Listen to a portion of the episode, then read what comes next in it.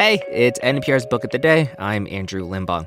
It's Valentine's Day. And yeah, it's kind of easy to be kind of a Daria about this holiday, right? Like, I'm guilty of this too. It is a cynical ploy to tug at our innermost sentimental parts for the capitalistic gain of the romance industrial complex.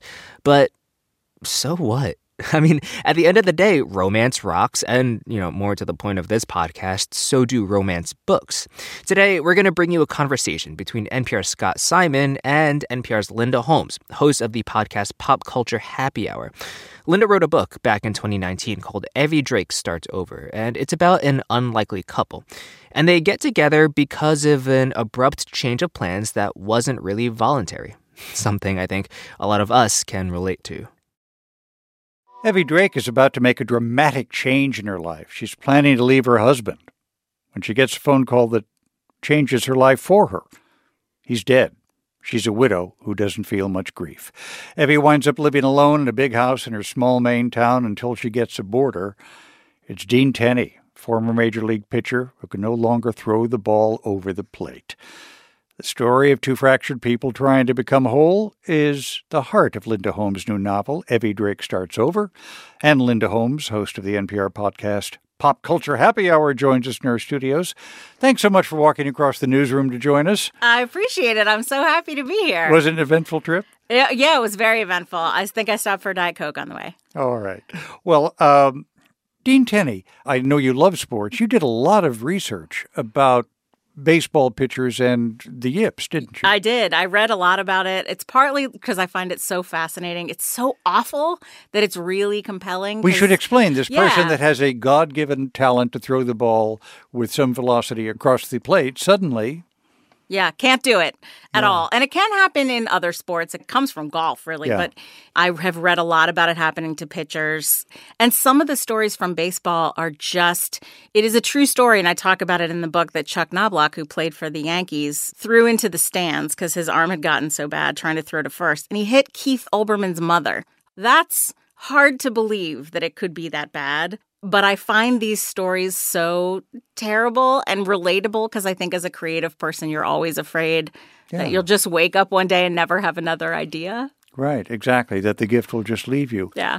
For Evie's part, is she grief stricken over the fact that she's not more grief stricken? Yeah, I think that's exactly right. And I think when I started the book, I was more focused on the fact that she felt very guilty about not being more grief stricken. But as I started to write it, I also realized that she's very frustrated that she didn't get to leave, which was something she had really begun to think of as part of her journey was leaving under her own power, and she doesn't get to do that.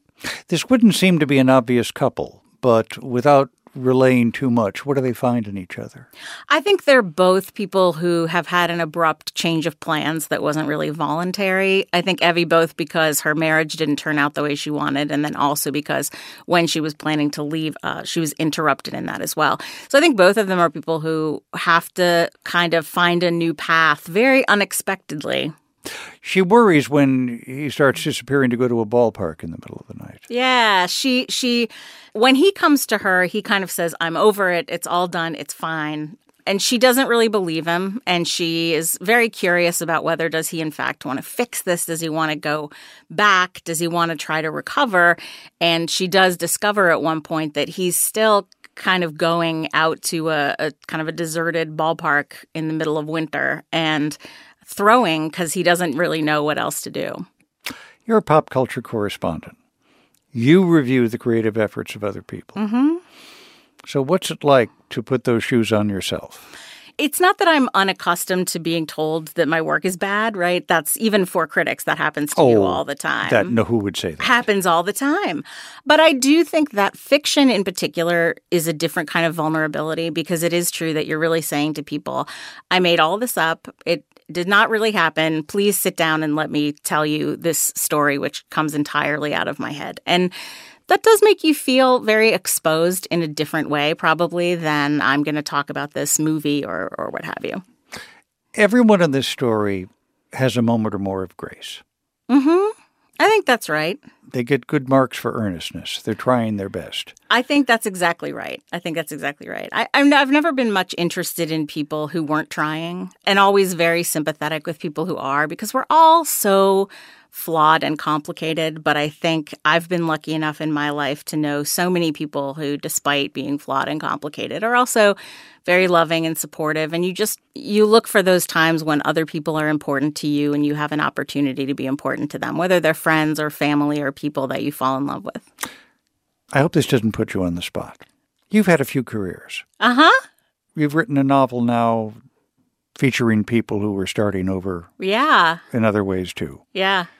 Sense of identity? Sure, of course. I always say I'm on approximately plan E for my life. You know, I wanted when I was in college to be a music teacher, and then I wanted to be, and then I went to law school, and then I came to NPR and I was a writer, and then I got into podcasts, and now I'm doing this. And there have been so many plans, and uh, I've been very lucky to be able to follow the path wherever it goes. And I think it has made me particularly sympathetic with people who have to try something completely new and and find a different version of themselves. I think absolutely that's that's part of it for me too. Well, that's at the heart of your novel. Yeah, I mean, I think everybody has that moment where they think what I thought my life was going to be is not quite what it's going to be. And those are both very difficult moments and often moments that lead you to something that's more true, which is surprising sometimes. But um, but that's very much how it was for me. Linda Holmes, her novel, Evie Drake Starts Over. Thank you so much for being with us. Thank you, Scott.